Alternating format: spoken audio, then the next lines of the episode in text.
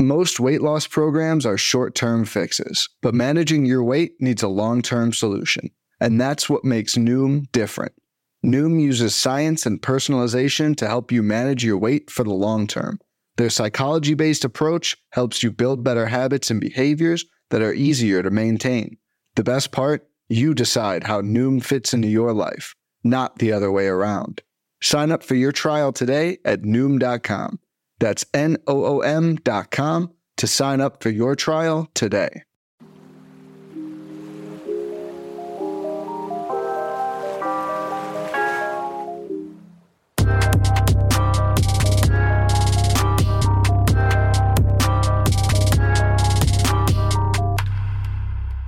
What's good, y'all? Welcome to In the Deep, a deep league focused fantasy baseball podcast, part of the Pitcher List Podcast Network. My name is Jordan White, and I'm joined here once again by my good friend and co-host Christopher Shwebsi Weber. Shwebsi, how you doing this week, buddy? Hi, friends. I'm doing. Uh, actually, I'm doing terribly because I mentioned my new puppy last week, and he is a nightmare. He is a terror. Uh, I, I assume it's like an old god reincarnated because of the pure chaos and misery that he's bringing to my household because of the hours and hours of of uh, witching hour that uh, this puppy brings to my home. Other than that, I'm great. I mean, literally every single time I see that dog do something infuriating and you and Christine get upset, there's usually like, I don't know, a 10 second window before he does something that's very cute and both of you are instantly disarmed again, which is very, very funny yeah. to see on cam. Like, I got to see it a couple times tonight while y'all were, or while we were prep- prepping for the podcast and Christine was hanging out in the back. Uh, but Uh, yeah. My my puppy does a funny thing where every time he walks into a new room, he immediately inventories every single thing that I don't want him to do, and then uh, if I pay stop paying attention to him for one second, he uh, starts going through that list one at a time until I pay attention to him. It's fun, absolute machine. I love it. Uh, and I love. I've never loved anything more. I was gonna say you're you're, you're a very proud dad. That chaos I- energy is I'm something that you could admire and honestly aspire to. I think. Um, but yes, uh, we are bumping right back into our positional previews for the preseason here. Uh, last week we talked about outfielders. Wait, yes, I've already forgotten what we talked about last week. Last week was outfielders. This week, middle infielders. Heck yeah. Uh, this is actually, I think, probably going to be one of the more miserable positions to talk about. I feel like middle infield is very, very light. Uh, I try to be miserable every week, but yes, Yes, true. That is true. Um, but we uh, we were going through it, and like I, I know that the shortstop position, everyone talks about how much depth there is in terms of talent. Um, Shwebsi pointed out something which I mean I kind of I kind of observed myself, but I haven't really noticed that much. But he kind of put it really well. Shwebsi, do you want to say like what you said about the shortstop position specifically? Because we were noticing this as we were looking at like our TGFBI squads. Because we're about like what what round are you in right now? We are in round fourteen. I'm in round 17 now. So, um, so yeah, we're uh we are you know roughly pick 200, and that means that uh a cliff is rapidly approaching. So a, a, a common refrain around the fantasy world is that shortstop is deep, and it is deep in number of players, but it's not deep in like draft rounds. If you if you're following what I mean, like it after you get to like ADP 250 so you figure you figure you're around what round like 15 in a draft uh, or 15 teamer? Yeah. something like that. Um there's just no more shortstops. If you look in between ADP 250 and 350 there's two count them two shortstops and neither of them are players I'm particularly interested in it's uh Luis Garcia and uh, Oswald Peraza, how dare you? who have who have power concerns and playing time concerns, respectively. Uh, and then when you do get to 350, as we are going to discuss in a little bit, it doesn't get much better. So, just general draft advice: make sure you lock down your shortstop, second base, middle infield spot, ideally before pick 250. True. Yeah. Um, I waited a while and still have not filled in my middle infield spot on my TGFBI roster. which I'm kind of disappointed in myself for because I feel like there's really not that much out there that's much to chase after, I would say. Um, so I'm kind of annoyed with, annoyed with myself for doing that. I also have let my outfield go for quite some time, and I don't have catchers yet, and it's round 17, so that's always good. Uh, but yeah, middle infield definitely a hard one. I'm sorry if you could just hear my neighbor yelling. Uh, uh, there's parties going on like two doors down from me, so I'm sorry if you can hear that. But uh, yeah, we're gonna pop in right here and start off. Shwebsi, you're gonna do the first one here for the deep dive. Let's talk about Isaac Paredes. Yes, of the Tampa Bay Rays, Isaac Paredes is he he's kind of a mystery box in that his season and career could go in any number of directions, and I would not be totally surprised. It could but be he is a mis. It, it, it could be anything. Could even be an Isaac Paredes. Uh, it, but he is uh he's a mystery box that I kind of love dearly because he's just got such a fun, unique skill set, and he's had a fun, windy career path already, even though he's only 24. Uh, Paredes started off as a hit tool first prospect in the Detroit Tigers system, and that hit tool never really showed up as high batting averages, but it did show up in his strikeout rates.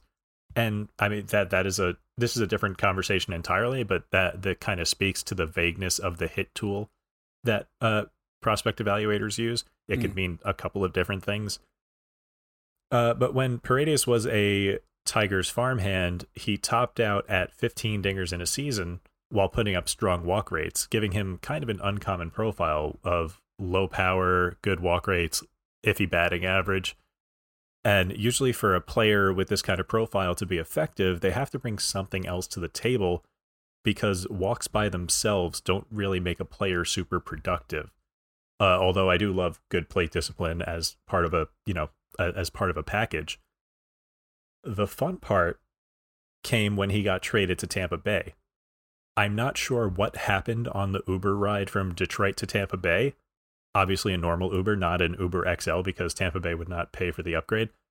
But all of a sudden, when Paredes reached Florida, his approach changed entirely. He spent very little time in AAA for Tampa Bay, but when he started playing for them in the majors, he started pulling every fly ball that he could that he could, even at the detriment of the rest of his batted ball profile.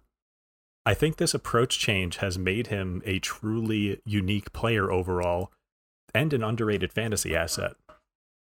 And the reason that he's a mystery box is both the combination of his skills, his unique skills, and his situation. Going through the usual, uh, my usual approach of the three P's plate appearances, production, and potential all of them have at least one question mark, which normally isn't the sort of player I like to target when there's this many question marks. But as I keep saying, I do, I, I love the potential here. When it comes to plate appearances, I think his skill set justifies getting 450 plus plate appearances, with the caveat here being that he plays for the Tampa Bay Rays, which means that the best way to predict his playing time is to simply throw up a shrug emoji until you give up and move on to a different topic. Uh, the good news here is that the Rays have proven to value defense pretty heavily, and Paredes put up great outs above average numbers at three different positions last year, which means the Rays have a reason beyond his bat to keep him in the lineup. And it also means multi-position multi-position eligibility, which is, you know, dope for us fantasy players, especially when it comes at weak positions like third base and second base. And, you know, we always love a good middle infield, corner infield guy. And uh, what, one thing that I want to add to what I said before about uh, getting your middle infielders early, uh, deep second base is better than deep shortstop. So if you are filling up your middle infield spots late, make it a second baseman. Yes. Uh, so back to uh, Paredes, his production. I, I mentioned this earlier. The second he arrived in Tampa Bay, he started taking aim for the dome and started skying fly balls to his pole side, which has been fantastic for his power numbers. Paredes was 27th in baseball in the number of fly balls that he pulled last year, and that was only in 381 plate appearances. As long as he's pulling fly balls in this kind of volume, I expect the dingers to continue. And on top of the power production, he's also got a very discerning eye at the plate, leading to great walk rates. And he definitely gets a bump in OBP leagues. You know, if, if you're into that sort of thing, Mhm. if you're into a better, higher quality, more sophisticated league, We don't league shame here, Shwebsi. um, league shaming. No, I'm in so many batting average leagues. League shame. I only I only participate in WOBA leagues.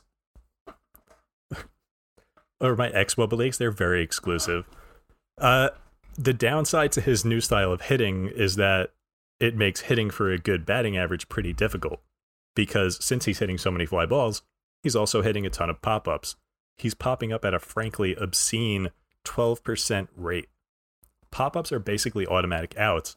So between his 18% strikeout rate and his 12% pop-up rate, that's 30% of his plate appearances that basically have no shot of, you know, ending up in a positive result. Hmm. As far as projecting his potential going forward, like I said before, this could go in a, a lot of different directions. Um, I, I love the skill set, and I think he can keep it up. But also, the Rays have a lot of interesting players, and it wouldn't surprise me if Paredes didn't play that much. And even if he did nothing wrong, like the Rays have Curtis Mead knocking on the door, and Jonathan Aranda is worth getting some bench plate appearances. It's it's just a very talented, very crowded team. The good news, as far as potential, our our buddy, uh, friend of the podcast, Michael Ajeto, pointed out to me, his pop up rate can't really possibly get any higher. Like it was at twelve percent, which is almost double the league average. So in theory, it can only really go down, which would you know mean more fly balls ideally. So maybe he can hit even more dingers. I don't know. I love Te- so technically, technically, his sky high pop up rate might be a positive, but he's going at pick 327 since January 1st. Uh, and Paredes is one of two guys that I would target if I was looking for power out of the middle infield post 300. It's basically him and Nolan Gorman. Both and both of those guys have playing time concerns. And between the two, I think Paredes will get more playing uh, more playing time than Gorman since he brings more positives than just his bat to the table. Yeah, I like this one a lot. If you look at his spray chart, that was like the one thing when we were doing research for this on the Twitch stream. Oh, which I mean, did we did we talk about that at all? Did we? We did. We didn't. We did not. episode? We're, we're so bad. We're Oh, so yeah. bad at, at really plugging our, our own jobs. stuff. We're really really good at our jobs. Uh, so we actually have started streaming on Twitch again. Some people might remember these streams from last year. We did quite a few, uh, where we do the prep of the podcast. Sometimes we will also re- uh, stream the recording of the podcast too, but in this case, we didn't. Just uh, for actually mostly just for like computer concerns, just to make sure that our uh, hardware wasn't going to fail on us. Uh, but we do stream on Twitch the prep and recording of the podcast, and you can find that on Shwebsi's Twitch channel. That's twitch.tv backslash Shwebsi. That's S H W E B S I. But uh, when we were doing the prep for the episode there, I saw you looking at his Savant page and just seeing how pretty it was. All just all those very beautifully pulled fly balls that were very swiftly deposited in the bleachers at Tropicana. Um, Every every time I see one of those, I, I think of Didi Gregorius, who famously never hit a home run to anything but his pull side. Yeah, Ex- exactly. unt- until until like eight years into his career, he hit one to center field against the Mets, of course. Of course, it was against the Mets. Ugh. But yes, I, I mean, I, I think that Isaac Paredes is probably I, I like I like him more than Gorman for power in this range. Um, I, I I mean, we, we talked about this before we started recording. I don't think that Gorman necessarily right now, with the way Jordan Walker is hitting the ball, has a path to playing time. Uh, between him and like Juan Yepez taking most of the uh DH reps, and then Brendan Donovan probably going to slot in at second base and be playing there quite a bit. I just don't know if there's really a path for Gorman right away. Um, he will still get Yeah. some at bats, but It- um, it's I kind love of a bummer, Paredes. like, There's so little power potential post 300 for middle infielders, and like Very the hard. two most attra- the two most attractive home run bats in this range both have major playing time concerns. yeah. So that's the hard part. You kind of have to pick and choose. Obviously, much better in daily leagues than it is weekly leagues, naturally. But um, no, this late in the draft, I think that Paredes and Gorman are still worth taking stabs on, obviously. Um, because, like we said, finding that power at the middle infield spots is incredibly difficult and few and far between. So, uh, yeah, I, w- I would favor Paredes a little bit, but I do like Gorman as well to a certain extent, depending on if he finds the opportunities. All right, we're going to take a quick break and then I'll be back with my first deep dive. Eating is an emotional experience, which is why managing your weight needs to be a psychological one. Noom uses science and personalization so you can manage your weight for the long term. Their psychology based approach helps you build better habits and behaviors that are easier to maintain. And they help you understand the science behind your eating choices and why you have those cravings. Noom's personalized courses are easy to follow and will help grow your confidence with tools you can put into practice on day one. The best part? You decide how Noom fits into your life, not the other way around. And based on a sample of 4,272 Noomers, 98% say Noom helps change their habits and behaviors for good. Start taking control of your weight management and join the millions who have lost weight with Noom. Sign up for your trial today at Noom.com. That's N O O M.com to sign up for your trial today. Fads come and go, and nowhere more than in the world of weight loss. That's why Noom has created weight management programs that are made to last. Noom uses science and personalization so you can manage your weight for the long term. Their psychology based approach helps you build better habits and behaviors that are easier to maintain. And they help you understand the science behind your eating choices and why you have those cravings. Noom's personalized courses are easy to follow and will help grow your confidence with tools you can put into practice on day one. The best part? You decide how Noom fits into your life, not the other way around. And based on a sample of 4,272 Noomers, 98% say Noom helps change their habits and behaviors for good. So stop chasing health trends and join the millions who have lost weight with Noom. Sign up for your trial today at Noom.com. That's N O O M.com to sign up for your trial today. All right, and we are back. So, going into my first deep dive, I actually debated which one of my guys I want to do first. I'm going to save the very, very, very deep dive for last. And I'm going to start with someone who barely uh, eclipses the post 300 ADP that I want to talk about. And that's Luis Garcia of the Washington Nationals. So, Garcia is part of the youngest middle infield pair in what I think is the league's entire history. Like he and CJ Abrams are both just 22 years old, which I think I forget sometimes. Uh, and although there's a lot more helium for Abrams during this draft season specifically, I don't think that Garcia should necessarily be slept on. So he had a pretty astronomically high chase rate last season. That said, it was improved from the season prior. And based on conversations that members of the media have been having with both Davey Martinez and Garcia, this is a obviously huge area of focus for Garcia this offseason and working into the 2023 season. He's worked one walk so far in 13 plate appearances in spring training, uh, which obviously incredibly small sample, but it's a trend that one hopes can continue into the season as he was literally in the first percentile in walk rate last year on a league wide basis. Like he was the worst of the worst. It's like two point something percent he walked last year. I think you said Shwebsi. Yep. Yeah, Yep. something like that. Um, so if you look at the run values on his Savant page based on like what pitches he faces, he struggles mightily against pretty much everything that's a non-fastball pitch. So like sliders, curveballs, changeups. He had a combined negative 15 run value, which is pretty horrendous. Um, that said, he absolutely feasted on four seamers. He did nearly all of his damage last year on four seamers, or against four seamers, I should say. And he accumulated a run value of 10 uh, in 2022. Honestly, when you think about it, this just makes a ton of sense when you think about how horrendous that chase rate was. It just seems like he was praying for a fastball on every pitch and ambushing the ones he actually did see. Um, so there is one other encouraging part here. Uh, although he is likely to be batting near the bottom of the order, he is going to be largely unchallenged for the starting job at second base, meaning that he's going to have every opportunity to accrue plate appearances in 2022. Um, the other adjustment that he probably needs to make is that he needs to do a much better job hitting the ball in the air. Uh, looking at his launch angle chart on Savant, he hits a decent amount of line drives, which really explains like the solid batting average floor. Uh, but rarely does he elevate in a way that leads to barrels and in turn home runs, which is obviously in the game of fantasy what we need.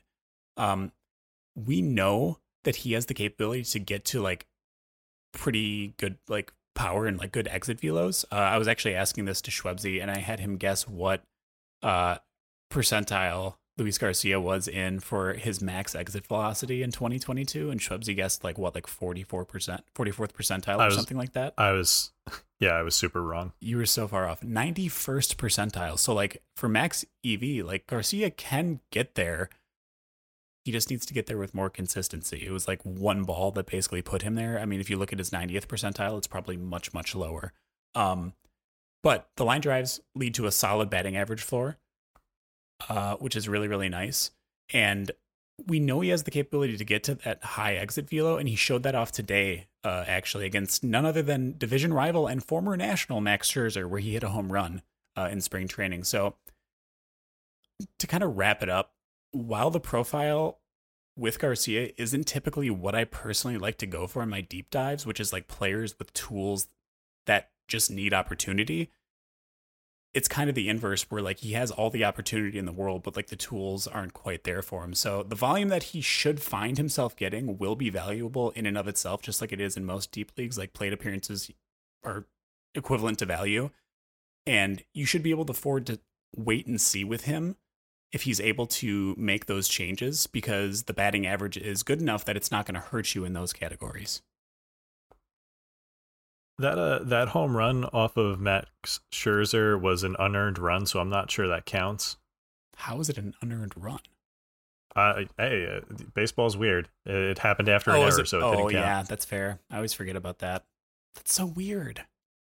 Like I feel like the unearned run should be so, like the run that like if because there was a runner on base, right? Yeah, it's I feel like a court yeah, reporter. I, I, like, can we can we can we strike that home run from the record? I mean, this is yeah, the, very unselfishly for you. Definitely not a Mets fan. Uh, but no, it's like I feel I, I know this is like a very nitpicky thing, and this is not at all what this podcast is about. But it feels like even though there was an error that kept the inning going, I feel like he should still be responsible for giving up the home run. Like the the runner on base that scored, he shouldn't get an earned run for. But I think that the home run should be something that he is responsible for. I don't know. That's I don't know. Max Scherzer is perfect and beautiful, and how dare you? uh, all right, Shwebsi, let's go to your second deep dive here. Let's talk about Elvis Andrus, which uh, so for me, this was this was a trivia question that you asked me while we were doing research on the episode. You asked me how old I thought that Elvis Andrus was. So full disclosure, I didn't really get back into baseball until the 2019 season. So I didn't really remember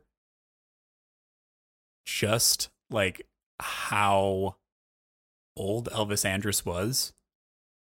So I just have this weird thing, like this weird like memory hole in my brain where I just assume that like every player that I don't know super well is like around the age of like 28, 29, I feel like. Unless they were playing like pretty prominently when I still paid attention to baseball, which would have been back in like 2008, 2009, which I mean he debuted then, but I didn't really remember him. Um so I guessed that he was what 26. Did I say 27? Yeah, 20, 26. Yeah. Yeah. Uh, and, and he's how, been around for 14 years. Yeah. So, how old? And yeah, how old is he now? Been, he's 34. Crazy. Crazy. Like since he's he's been playing since he was 20 and he started in 2009 but so in my head like he, it feels like he's been around for absolutely forever I, I feel like he should be like 39 but no he's, he's only 34 not super old but being in his 30s and having a rough year in Oakland last year kind of made me completely write him off. Mm. Uh, a li- r- completely write him off just a little bit. Uh, but yeah, no, he's somehow still the same age as a as nine year veteran Tommy Pham, which is wild to me. Wow. But uh, yeah, Andrus put up maybe the most surprising 3.5 war season in baseball last year. I think the only competitor is like Jose Trevino, who put up 3.7, which, yeah, I, I can't believe that either. But he absolutely rejuvenated his career for the White Sox last year.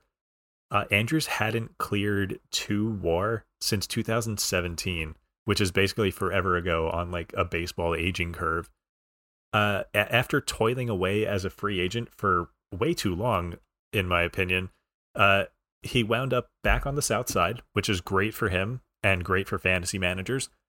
Uh, because as soon as he left the unfriendly confines of the Oakland Coliseum, he went on an absolute rampage. In 43 games for the White Sox, Andrus put up nine home runs and 11 stolen bases. Just pay attention to the number of games there.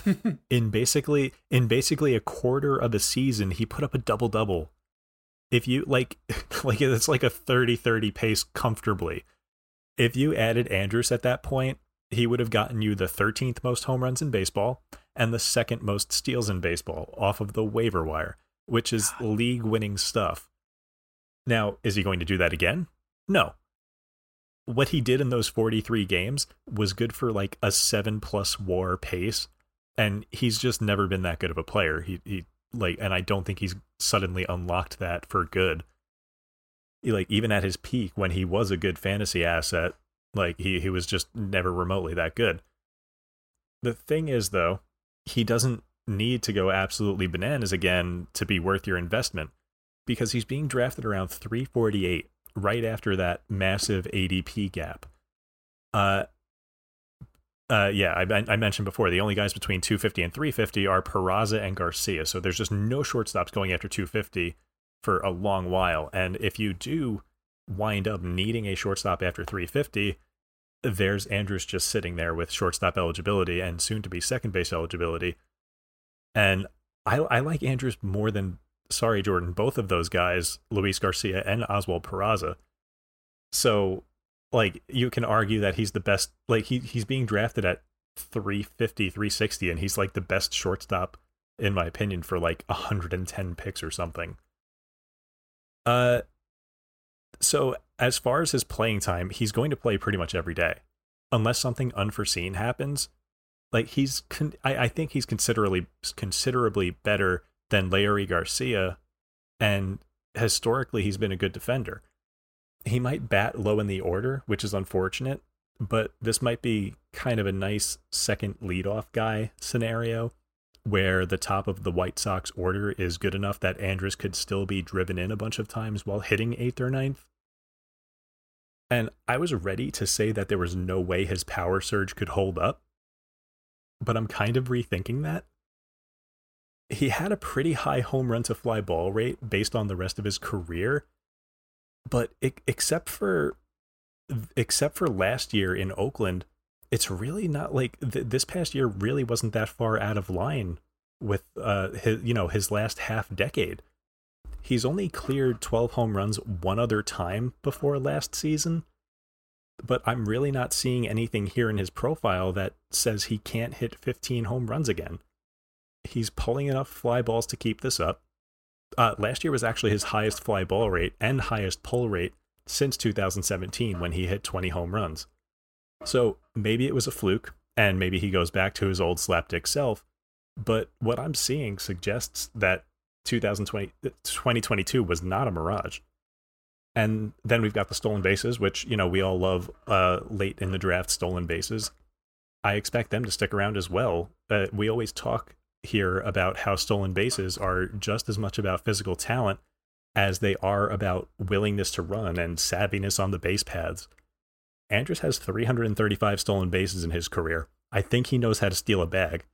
And, you know, we're all expecting stolen bases to increase. So I, I can't imagine Andrus suddenly stops running, you know, again, unless something unforeseen happens. So, you know, in, in conclusion, like, I'm. It, this is one of those things where I think he's going later than he should, probably because of that, like, you know, unconscious ageism that we see a lot of in fantasy drafts old guys tend to get drafted later than they should. So especially in redraft, like I, I love grabbing Andrus late to fill a middle infield slot. Yeah, I really, really like this one. Uh that pace just still blows my mind. After he got to Chicago. Like I remember it happening and people mentioning it last year and then just like again, memory hole. Completely forgot about it and then doing research for this again and talking It was to one like, of those things like we that talked like to J Hook uh, we talked to Hookie in the uh, Twitch chat while we were prepping, and he pointed that out partially uh, to check like Yeah. what his stats were after he went to Chicago. And wow, yeah, just really, really, really insane. Yeah, and I mean, you know, on top of the fantasy stats, the counting stats, like Andrus has historically been a fantastic bat to ball guy. So, you know, he hasn't really fallen too much uh, of a victim to the, you know, raise, rising strikeout rate trends league wide. He's still really good at putting the bat on the ball. He's going to get on base enough to, uh, you know, score some runs. I, I think he's, you know, he's he's similar to like Luis Garcia with skills. That's rude. That's really I know. rude. I, I, you know what? It's not you. unnecessary. I- I ju- Shwebsi. It, it's it's not you. It's it's he's a national. I'm sorry. I'm just incredibly biased towards all NL East people that aren't Mets. terrible. I would never let that color my my commentary though. No, you would never do that. I would never say mean things about a rival. Not that the Nats are really a rival at this point, but you know what I mean. Any chance to take a shot, he will take it. Good God. All right, we're going to take one more quick break before I do my last deep dive. And then after that, we're going to go to some honorable mentions for different categories, and we'll be right back. When it comes to weight management, we tend to put our focus on what we eat, but Noom's approach puts the focus on why we eat. And that's a game changer. Noom uses science and personalization so you can manage your weight for the long term. Their psychology based approach helps you build better habits and behaviors that are easier to maintain. And they help you understand the science behind your eating choices and why you have those cravings. Noom's personalized courses are easy to follow and will help grow your confidence with tools you can put into practice on day one. The best part? You decide how Noom fits into your life, not the other way around. And based on a sample of 4,272 Noomers, 98% say Noom helps change their habits and behaviors for good. Try Noom today and see the results for yourself. Sign up for your trial today at Noom.com. That's N O O M.com to sign up for your trial today. All right, and we are back. So for my last deep dive, I'm going uh, the deepest of the deep here. I think, well, not the deepest of the deep, but pretty dang deep. Uh, pretty ding dang deep uh, for this one, and I'm going to the number four prospect in the Tampa in the Tampa Bay Jays. Dear God. Uh, number four prospect in the Toronto Blue Jays system, according to Prospects Live, and the number 54 overall prospect, according to Fangraphs, and that is Addison Barger. So Addison Barger saw a meteoric rise in his stock last year, climbing from single A in 2022 all the way up to triple A. And the entire time, he just raked at every single level that he was at. He had an OPS of over 900. Over 900 at every single stop he made last year and had 26 home runs and 526 plate appearances, uh, which is a far cry from where he was de- developmentally prior to the lost pandemic season. Uh, so he was drafted as like a 150 pound line drive hitter back in 2018 and now he sits at like 210 and is able to show some thump and showed up in spring training with a lot of that when he took pirates closer david bednar deep to right field in their spring training opener. Uh barger is a hitter that has a really heavy pull profile with a fly ball percentage that speaks to him optimizing opportunities for home run power particularly in a park like the rogers center which is in the top third in the league in home runs by statcast park factors so, one of the most attractive things about Barger is the fact that he is likely to accrue a ton of value when it comes to positional eligibility, and he's able as he's able to handle his own at second base, shortstop, and third base, and has started taking reps in the outfield this spring training in hopes of earning more opportunities as the season trudges on. Uh obviously, being a minor leaguer, there are roadblocks that he has to get past to be able to get an opportunity, and those roadblocks right now are in the form of Cavan Biggio, who is lately a topic of possible trade, and then Santiago Espinal, who has been largely boring from an offensive standpoint, like is a decent accumulator because he gets the at bats, but he also plays excellent defense all over the diamond. So that said, I do think that the fact that Barger is one a lefty and two, the upside of his bat is so much higher than both Espinal and Biggio that I doubt it's really long before we see him getting at bats in that Tampa. God, in that Tampa Bay Jays. I keep saying that in that Toronto Blue Jays lineup. Uh, if you have deep enough benches in a redraft or best ball league, I'm all for nabbing Barger. Though with lighter bench spots, he's just someone that I think you had to watch lists and keep a close eye on. Uh, odds are because of where he is ranked by like prospects live, fan graphs, all that stuff. Like people know who he is. So your dynasty leagues not going to be able to get him probably. Um, if you see in a redraft league both Biggio and Espinal struggling offensively, which I find to be likely at some point, I think it's only a matter of time before he gets called up and gets an opportunity. Also, fun fact thanks to Mikey Ajeto for finding this. Apparently, Barger, when he was in high school, even though he was like 150 pounds, could throw 95. Huh. Where you know? Which is wild. So he's got a really good arm too, which helps. Um, but yeah. I, I think Cavan Biggio is a is a is like a speed bump, like a like a penny is a speed bump. I think Espinal is the real uh, the real threat there to uh, Barger actually breaking into the onto the team and getting some playing time. Yeah, for sure. I mean, obviously, I think I think literally it takes one injury for him to get his opportunity. I feel like he's probably the first one up in that organization if anyone gets hurt if they need an extra body. Um because he can yeah, play I don't want to again, he's playing everywhere. Like he's also taking reps in the outfield. Like that helps him immensely too. Um and I and, don't want to jinx anything, but uh, Vlad Guerrero is getting his knee checked out right now. And obviously, we very much hope that Vlad Jr. is okay. But I mean, that could that could be some opened up playing time right there. Yeah, because what would they do? They would probably move uh, Belt to first. I mean, I think right. I think Belt would DH less, play first base more, and that would open up DH plate appearances. And honestly, uh, you you you and I argued a little bit about Barger before. I said that I don't think he would supplant Espinal as a utility guy because of the defensive value that Espinal brings. Yeah, but being a DH would be perfect for Barger's bat. That's true. Uh, also, what's interesting to me is that he really like he so he saw his meteoric rise happen in 2022 this was two years after because I said he was a left-handed bat. He actually was a switch hitter all the way up until the pandemic shortened season, in which obviously that just elim- eliminated the minor league season. Um, it's funny. There was an article where he said he literally took that as a sign that he should just start hitting left-handed, and that's it. With that season being canceled, like that, that was his that was his push to stop hitting right-handed and just hit exclusively left-handed.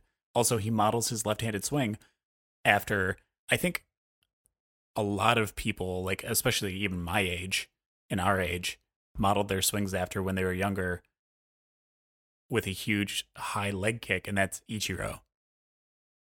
Like that's oh, his oh, that's whole really inspiration cool. for his swing, which he talked about in the same article. So I think that's also very cool. While it's not necessarily fantasy relevant, I do think that it's at least real life relevant and a cool fun fact to know. So, but yeah, I think it, that Addison Barger's fun. It's pretty funny to hear someone notable for their power, and they model their swing after Ichiro. Right. Yeah. It's yeah, it's it's really really oh, interesting. Oh. I want to see him take a running start to first base and still hit a tater. I mean, the walls are short enough in Toronto, and the home run park factors are high enough that I mean, it's not completely unlikely that you, one could do that. So, uh, but yeah, all right. So let's move on to some quick hits here at the end of the episode. Uh, what do you got for batting average? Batting average is kind of tough down here. Honestly, like like like we said before, this position group in general is pretty tough. Like because shortstop just doesn't really go deep after 250 and second base falls off a cliff even earlier but there are some interesting options. There there are some interesting limited players down here. Like there are definitely players that can contribute in single categories or just a couple of categories as long as you're willing to accept the warts. And uh, speaking of players with warts, Brendan Donovan is a really fun batting average, uh, a potential anchor. Uh, we covered uh, Jordan. Well, Jordan covered him last week. Did a really good deep dive on him. Go back and listen to that episode if you haven't yet. Uh, he's a really solid OBP guy, pretty good average guy, and you know we we've name dropped him like three times already this episode. But we were talking to our buddy Michael Ajeto before this episode, and another thing that he pointed out to us was that Brendan Donovan has a more upright swing this spring training. Uh, it's very noticeable. He's standing up pretty straight at the plate, and it's allowing him to engage his core more in his swing and get to more power. And this is it, it, it's hard to like read. I, I, it, hard isn't the right way to put this, but you shouldn't read too much into spring training stats, except when there's something behind them like when there's a swing change, when there's added velocity, something like that. And there is a swing change here. So if Brendan Donovan can add 15 home runs to his profile on top of his, you know, good average, good OBP, he actually could be a really relevant player with his eligibility and his solid floor. So, God, I, I'm I can't believe I I I've said a bunch of times in the last week that I'm anti Donovan because because uh various reasons but I think I might be in on him now. You talked yourself into him, didn't you? I, I think we I it's not me it's it's you it's you and uh, Mikey. And Yancey I guess too. And Yancey yeah. Yeah. So like this is the thing too. You brought up a what I think is a good point for a lot of people when you're doing analysis of players especially in spring training. Excuse me. And that is you should be looking not so much at the results but the inputs. So like when when you said looking at like velocity like if you see a pitcher that is throwing two miles per hour harder than they were last year that's something that's noticeable. Like it doesn't really even matter if like they made a specific change or you really notice like biomechanically what did they do to help them get that extra velo? They have added velo. Like that that makes them more interesting inherently. If you see a hitter even just in spring training set a new max exit velo that's super interesting too if it comes with a stance change or a swing change specifically, that's also really really interesting. So like you have something that correlates to that. Um, obviously, like if the res- results are like a line out or whatever it is, that's disappointing. Don't look at the results. Like home runs are cool to see. Obviously, that's really really great. But the inputs are really really what matters. If you can notice that that stuff is changing and improving, I think that's a much better way to identify hitters pitchers getting better um, and I think like with Donovan, that's a really good point because I think he had a higher, I think he set like maybe one of the best exit velos that he has had with that home run. Yeah, and they weren't like they weren't thundering blasts, but they weren't really cheapies either. You know, he they, no. he wasn't like just squeaking them past the foul pole. He was hitting them like to right center and a, a, a little bit past the wall. So they were not uh they were not cheap home runs. He does have a difficult home ballpark for offense, but you know that that floor isn't going to go away. So there's really yeah. if you're getting him at his ADP, there's nothing but upside. Exactly. All right. Uh, another quick hit that I threw in here too was Santiago Espinal. Um, obviously, talked about him being the roadblock for Addison Barger. Um, the defense is incredible. The average floor is very, very high for him. So, like, it's someone that's not going to hurt. And if he stays healthy the entire year, along with the rest of that lineup, he is going to accrue stats. He's probably going to get you like 130, 140 runs plus RBIs as the season goes on. But like the average floor for him is kind of the big draw because he hit like what in his first stint in the majors, he hit like 311. Amber is the color of your energy. Um, and then last year he hit like 270 Whoa. something. Like it was definitely it was it was doing more to help your team than hurt your team, obviously, even if the power wasn't really that impressive or the stolen bases weren't that crazy. Um, but yeah, so Santiago Espinal, as far as an average floor, very, very good. Uh, Shwebsi, you threw in uh, Miguel Rojas too. Yes, and this is especially relevant right now because Gavin Lux just blew out his knee in a in a, a tragic accident at third base. So he's probably done for the year. And that means more that means playing time opportunities in LA. And for a pretty strong lineup. So, yeah, Miguel Rojas, he's currently penciled in as the nine hole hitter in a pretty strong lineup and the everyday shortstop with I mean, I, I, Chris Taylor can play some short, but I don't think they really want him there often. And also, Chris Taylor is going to play pretty much everywhere, so I, I'm I'm pretty yeah. sure Miguel Rojas is going to get 500 plus. You know, unless they make a trade or something at some point. It is do, really really wild. Sorry. At shortstop, I do not think so. I, I think they were kind of banking on Lux being the uh, the shortstop for the uh, present and near yeah. future. God, that's so sad. Still, I'm still bummed about that it's, so so much. It's pretty wild for them to go from years of uh Corey Seager and Trea Turner, and then they were set up to have Lux, but now it's just Miguel Rojas. Yeah, that's a kind of a bummer for them. But I, I no one's going to shed a tear for the Dodgers.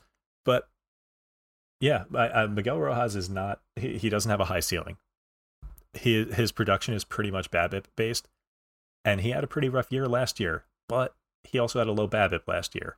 BABIP dependent player, low BABIP, bad year. Makes sense. Uh, the hope is that in a strong lineup, he can, you know, continue to get back. Uh, he can get back to what he used to be, which is a pretty strong batting average guy who will just, you know, kind of keep the keep the lineup moving and get to the top of the order. And I, yeah, I he might get you 10 home runs, 10 stolen bases, which is, you know, not nothing. He's he's not going to be great anywhere else. I, I don't even want to call him a glue guy, which is what I like to call guys who get you a little bit of everything because his counting numbers kind of stink. But, you know, he's a he's a cromulent uh, late round shortstop if you need one of those.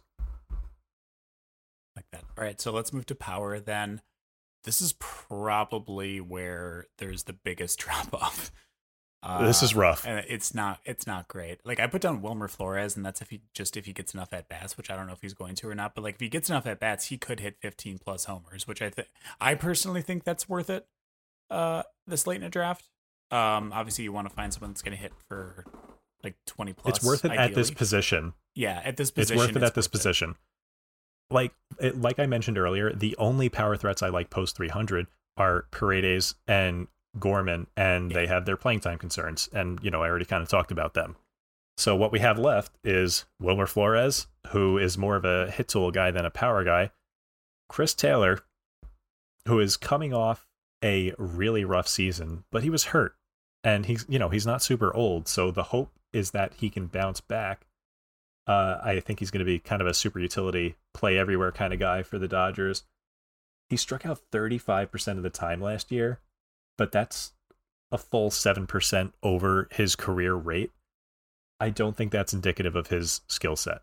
Yeah. I, I think he just had a, a lost year, and the the hope is that he can, you know, kind of return to what he was with the Dodgers before, which is a you know just a really solid bat, putting up like a 120 ish WRC plus uh, for a few years there. Yeah, and you know, um, 20 home 20 home runs in 2021, which if he if he hit 20 home runs, then he would cover this value and then some. Exactly. Um, all right. What about Rodolfo Castro? This is mainly because oh, the pause got me. Rodolfo Castro. Oh boy. Like I said, like I said, folks, it's tough down here. Rodolfo Castro might have might hit 20 home runs if he got 500 plate appearances, and that's literally the whole reason that he gets any any words spoken about him in, in this podcast. I don't think he's a particularly good hitter, and that is it. Uh, but he he just he has enough power to matter in a in a very deep league. He's gone on home run binges before. He's a little bit streaky. I feel pretty confident in saying that I will not roster Rodolfo Castro in any leagues this year. And if I do, something has gone horribly wrong. or maybe, you know, or, or he did something incredibly right and, and suddenly turned into a good hitter. But yeah, uh, this is kind of just showing that the, the, the pickings are slim down here. Yes. Um, all right. Well, let's move to speed then. Uh, I put down Tony Kemp as someone he's still slated to be the leadoff hitter in Oakland and could score a decent amount of runs, obviously because of that. And if he's healthy, it's very likely that he ends up with 10 plus stolen bases, which is very, very good value at pick 444, which is what his ADP is at right now. Um, I'm curious if we see average or OP, OBP numbers closer to his 2021 season or, or more of what we saw in 2022. He had like a pretty severe drop off. It was like 60 points in batting average or something like that, and like 50 points in OBP or 60 points in OBP. Uh, not great, but uh, if there is a bounce back in that regard too, he could be even more valuable. Um, but yeah, I also put down Joey Wendle here. Uh, he's a strong side platoon bat at shortstop and is likely going to steal 10 plus bags, kind of like Tony Kemp. He's not a leadoff hitter like Kemp, though, and he's still going over 100 picks sooner in drafts. I assume it's just because there's a slightly larger power upside and maybe just a better lineup in general. Um, but the average should also be solid with enough volume for that to matter too. So I do like Joey Wendle too. Um, and then Shwebsi, you have a couple names down here too, including one that I think was brought up by Hookie on the Twitch stream. Hookie being Joe Lowry of Prospects Live. We Yes. love to name drop around here. Uh, Oswald Peraza, who I cannot stop confusing with Oswaldo Cabrera. I don't. I, I guess it's the similar first name and the fact that they're like sameish, samey kind of prospects, but I just cannot stop confusing them. But no, I do have this right this time. Oswald Peraza, shortstop prospect for the Yankees. This is all contingent on him winning a role over Isaiah Kiner Falefa, which sounds like a very easy thing to accomplish Yes. because Isaiah Kiner Falefa is not very good. Uh, he wasn't even particularly good at the things that he's good at last year. So, in theory, there's an easy path to playing time for Oswald Peraza. And if he does get playing time, you know, this is a guy that was stealing 30 plus in the minors. He's kind of decent all around. You know, it's there there's no standout tool except for the speed, but it's not like Adalberto Mondesi where the hit tool is a zero. Like he's still he, he's he's got like a fine bat and really good speed. So Hmm. I, this actually like if if he hits like if if he gets the playing time and he hits like his you know 60th 70th percent outcome or whatever he will like wildly out earn his value here because he'll he can hit like 260 or 270 and steal a bunch of bags now will he get the opportunity to do that will he actually hit that outcome you know that's iffy. But you know great lineup great ballpark. Uh yeah i i feel like this is like one of the higher upside stolen base picks for uh late middle infielders. For sure. and then there's a guy that uh we I, I wrote down because of you. Yes, that is because uh you you you were trying to talk me into him. That's uh Brice Turang from Milwaukee. Yeah, I mean, he's been in the system for a very long time and has been like not highly touted, I would say, but he's always kind of been like up there in the higher end of Milwaukee Brewers prospects. Um he plays really really good defense and the fact that he plays such a good shortstop makes me think that he is going to have a spot with the Brewers or any other major league team probably for a while just cuz with the shift band and everything like that he can play a very very solid shortstop. Footwork's really really good. The arm is really really good. Uh, he's very contact oriented, and he does have some speed and can steal some bases, obviously, which is why we're talking about him here. Um, there's not really much power to speak of, except for maybe a little bit of pull side on occasion. Um, but he's also very very patient at the plate and gets on base a ton. So I think like Brice Turang in like an OBP league might not be a bad move. It's just that it's such a contact oriented approach. Uh, that you're not really going to see a whole lot of excitement in terms of like home runs or anything like that. Um, and obviously, right now he has Willie Adames blocking him at shortstop. There's other players around the diamond, Brian Anderson at third, in theory, uh, Luis Urias at second base, so on and so forth. So, uh, is there a place for him right now? I don't think so, but I think that his defense has a spot, at least on the bench, and could very likely get him some at bats throughout this season. roster resource actually currently has him as the strong side of a platoon for second base so if that I bears out I eh, hey look I, I I just I just go by what I see Oh, I know. J- Jason is is way smarter than I am. That's the thing. They're gonna have. What are they gonna have? They're gonna have Brosseau play second. Actually, wait. Time out. Because they're not gonna. They're not gonna have Keston Hiura play second because Keston's defense isn't good. Are they gonna have Keston DH? I assume that they'll have Keston. If, if this if this is how it works out, they're gonna have Winker DHing against right-handers, and then Keston DHing against lefties, and then Brosseau will play I guess I guess second. He could also play. Th- I think Brosseau also plays third, so maybe they shift Urias over to second base. But then that's the thing too is like Brian Anderson playing right field might not necessarily be a thing either. They could have, um,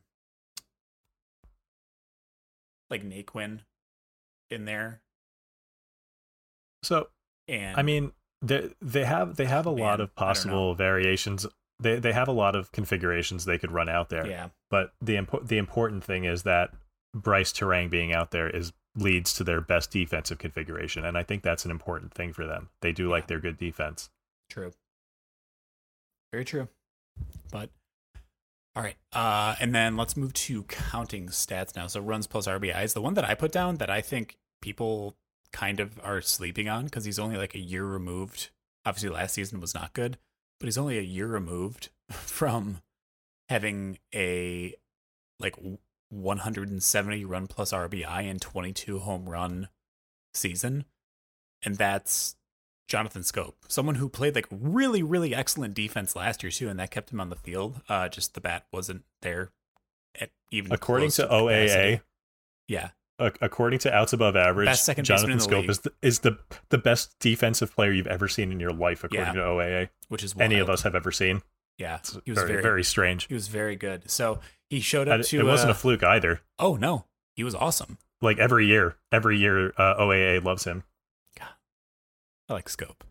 Former Brewer, Bofo alert here too. Um, but he also he so he slimmed down in the off season. Uh, hashtag best shape of his life, and is still going to be an everyday regular in that Tigers lineup because the defense is so dang good. And he's like like I said, one season removed from a 22 home run, 169 nice run plus RBI season in 2021. So like it's I don't think it's completely absurd to think that we can get like 15 home runs and 150 runs plus RBIs from him in the pick 430 range.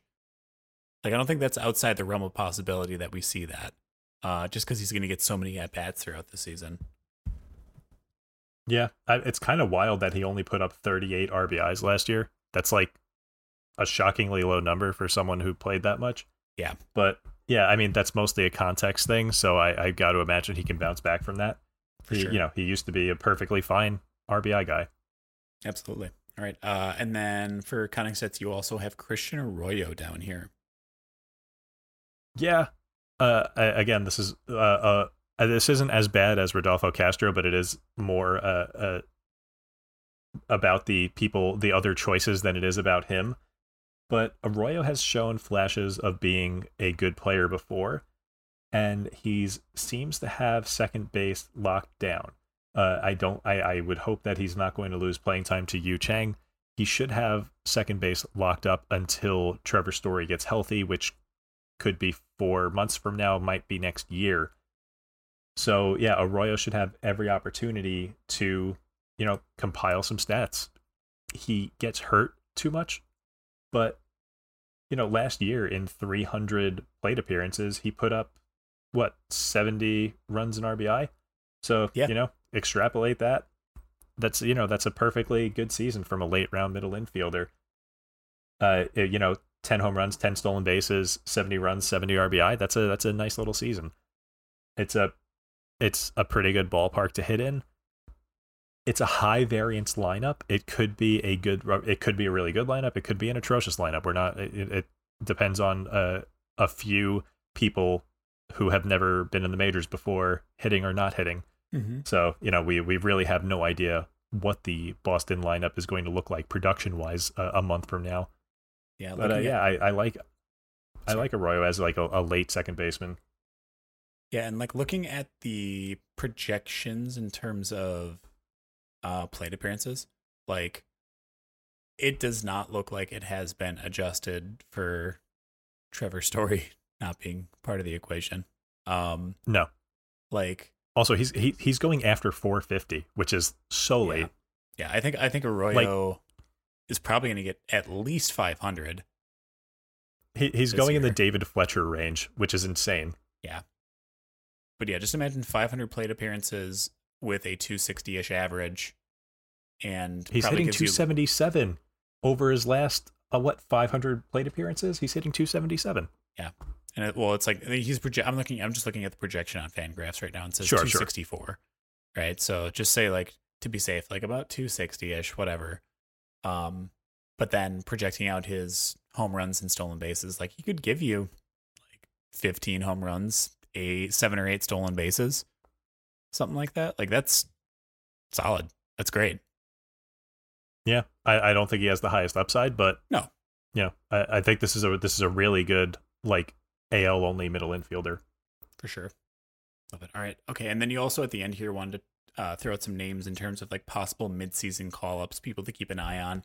Uh, obviously, I would throw like Addison Barger in this mix, uh, just based off the fact that there, obviously there's the possibility that he doesn't break camp with a team, but uh, yeah, I mean, if you're a deep league guy, you're probably also a prospect guy and you're probably wondering what you're screaming at your, you know, iPod right now because people still use iPods. Um, God, what? Where's Volpe? Why aren't you talking about Elly? It's because we don't know when they're coming up. You know, Correct. like uh, we we don't we don't want to tell you to add somebody on draft day when they might only play for two months. Uh, but yeah, uh, Elly De La Cruz, Anthony Volpe, Royce Lewis are all guys who are going to either get back to or reach the majors for the first time sometime this year. And all of them are absolutely worth rostering, uh, monitoring when they come up, or monitoring until they come up, and then rostering. Or, you know, if, if it's a draft and hold their best ball, these guys are absolutely worth a pick. Uh, I'd say Elly and Volpe are both better than anybody we mentioned for power and for speed. They they have much higher upside than anybody we've talked about since our deep dives ended. Yes. So yeah, I mean, uh, all the high upside guys are guys that haven't reached the majors yet, basically, or are hurt, like Royce Lewis. Correct. Yeah. Um, I'm trying to think if there's anyone else that I want to talk about for any of these categories, but I think that's it. Obviously, like we said, it's pretty barren when it comes right down to it. But uh Shwebsi, anyone else you want to throw in there at the end? Please don't make me try to talk about any of these other players. Okay, I won't All right, that'll be it for this week's episode of In the Deep. Thank you all so much for joining us once again. We appreciate it. If you like the show, be sure to subscribe on your platform of choice and give us a review, five stars, please. Thank you. And if you want to follow us on Twitter, you can follow our shared podcast account at In the Deep PL. You can also follow us individually at Shwebsi for Shwebsi. That's S H W E B S I. And then myself at Bunt Singles. And we'll be back next week for another preseason positional preview. Shwebsi, send them out. Bye, friends.